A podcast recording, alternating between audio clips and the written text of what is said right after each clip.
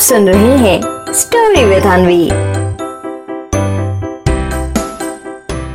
शाम का समय था और एक जंगल में कुछ जानवर आपस में बात कर रहे थे। तभी वहाँ पर चंपा लोमड़ी आई और बोली, आहा, तुम लोग यहाँ पर क्यों बैठे हो?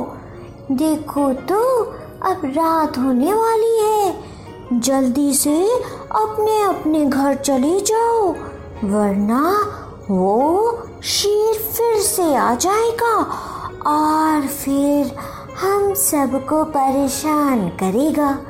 चंपा लोमड़ी की ये बात सुनकर तुरंत मोंटी बंदर बोला हाँ चंपा लोमड़ी, तुम एकदम सही कह रही हो। इस शेर ने तो परेशान करके रख दिया है। पता नहीं किसने इसको जंगल का राजा बना दिया है? जैसे ही इसको मौका मिलता है, हम लोगों को परेशान करने आ जाता है। इसी बीच गज्जू हाथी बोला हाँ भाई, बात तो तुम दोनों ही ठीक कह रहे हो। ये शेर जंगल का राजा ना हो गया, मानो क्या हो गया? हाँ जब देखो तब परेशान करने आ जाता है। कल ही की बात है। मैं पानी पी रहा था नहर में। तभी अचानक से पीछे शेर आया और आकर मुझे हाँ कर दिया। मैं डर गया और डर से मेरे मुँह का पानी नीचे गिर गया और वहीं पास में मेढक था और जैसे ही पानी मेढक के ऊपर गिरा, वो बेचारा पानी में डूब गया। बताओ भला, ऐसे कोई परेशान करता है क्या? इन सभी जानवरों की ये सारी बातें चल ही रही थी, तभी वहाँ पर अचानक एक छोटी सी मधुमक्खी आई और वो बोली, आ, मैं कुछ कहना चाहती हूँ आपसे। मधुमक्खी की बात सुनकर चंपा लोमड़ी तुरंत बोली, आहा, अरे मधुमक्खी, तुम तो बहुत प्यारी हो। बोलो, क्या कहना चाहती हो? चंपा लोमड़ी की ये बात सुनकर मधुमक्खी बोली मुझे प्यार से बिन्नी मधु बुलाते हैं। वैसे आप सब मुझे बिन्नी बुला सकते हैं। मधुमक्खी की ये बात सुनकर मोंटी बंदर बोला, ओ बिन्नी अच्छा ठीक है, नाम तो तुम्हारा बहुत अच्छा है। बोलो, क्या कहना चाह रही थी तुम? क्या तुमको भी शेर ने परेशान किया? मोंटी बंदर की ये बात सुनकर बिन्नी मधुमक्खी तुरंत बोली, अरे अरे नहीं मुझे शेर ने परेशान नहीं किया। लेकिन हाँ मैं आप सबकी मदद ज़रूर कर सकती हूँ। बिन्नी मधुमक्खी की ये बात सुनकर सारे जानवर एक साथ बोले हाँ सच्ची? मगर कैसे? तभी बिन्नी मधुमक्खी बोली हाँ ये सब आप मुझ पर छोड़ दो। बस आपको एक छोटा सा काम करना है।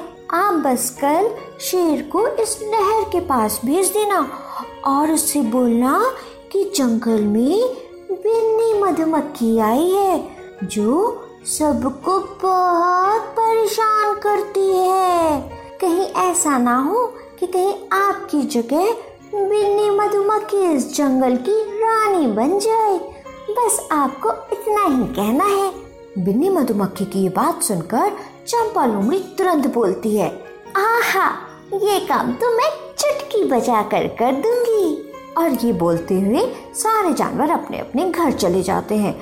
अगले दिन सुबह सुबह चंपा लोमड़ी शेर के पास जाती है और उससे जाकर बोलती है, आहा, शेर महाराज की जय हो।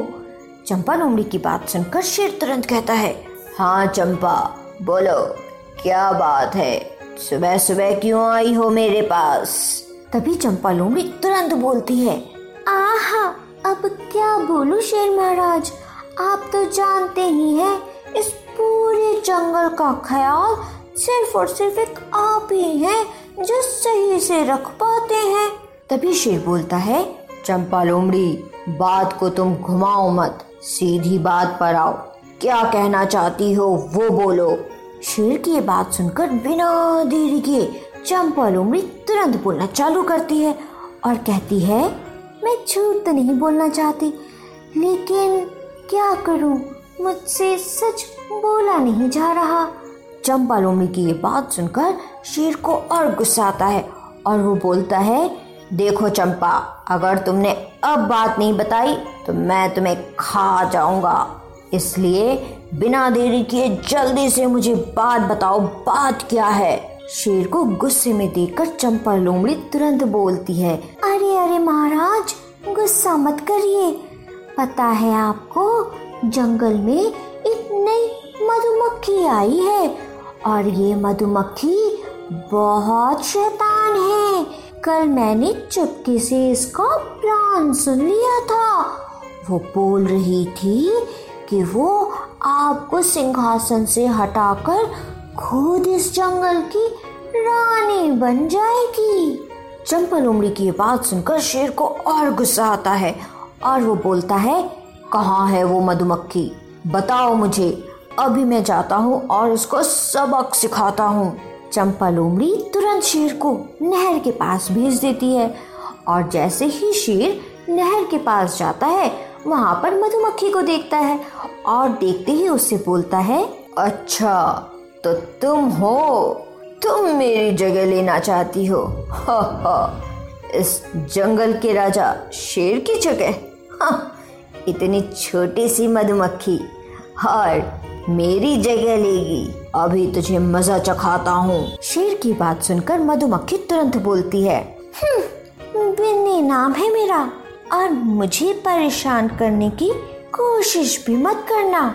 अगर अपना भला चाहते हो तो फ़ौरन यहाँ से चले जाओ और जाकर किसी गुफा में छुप जाओ। मधुमक्खी की ये बात सुनकर शेर को बहुत गुस्सा आता है और वो गुस्से में मधुमक्खी के ऊपर झपट्टा मारता है। लेकिन जैसे ही वो मधुमक्खी के पास जाता है, मधुमक्खी वहाँ से उड़ जाती है और जाकर सीधे शेर की नाक में घुस जाती है और शेर ज़ोर ज़ोर से चिल्लाने लगता है, अरे अरे, मेरी नाक से निकलो, मेरी नाक में क्यों घुस गई तुम? तुम्हें लड़ना है तो मेरे सामने से लड़ो।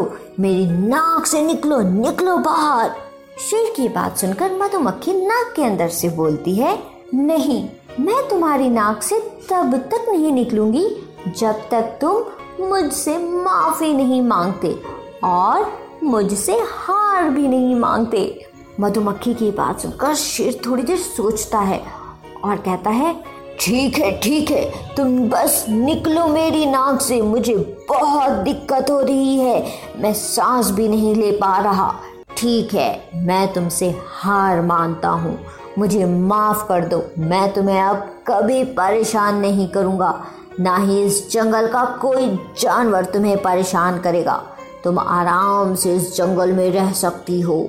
शेर की बात सुनकर मधुमक्खी फिर बोलती है आ, नहीं नहीं। पहले एक और वादा करो कि अब से तुम जंगल के किसी भी जानवर को नहीं परेशान करोगे। तुम राजा हो और तुम्हारा काम सबका ख्याल रखना है, ना कि परेशान करना। बोलो जल्दी, वरना मैं अभी अपने डंग से तुम्हें काट खाऊँगी। मधुमक्खी की ये बात सुनकर शेर फिर बोलता है आ ठीक है ठीक है। मैं अब से किसी भी जानवर को परेशान नहीं करूँगा। मैं सबका ख्याल रखूँगा। बस अब तुम निकल जाओ। मेरी नाक से मुझे बहुत तकलीफ़ हो रही है। शेर की ये बात सुनकर मधुमक्खी तुरंत उसकी नाक से बाहर निकल आती है। और फिर शेर मधुमक्खी को देखते ही दुम दबाकर अपनी गुफा की तरफ़ भाग जाता है। तो ये थी आज की कहानी। इस कहानी से हम सभी को ये सीख मिलती है कि हमें अपनी ताकत का यूँ ही जूठा इस्तेमाल नहीं करना चाहिए। हमसे कोई छोटा भी ताकतवर हो सकता है।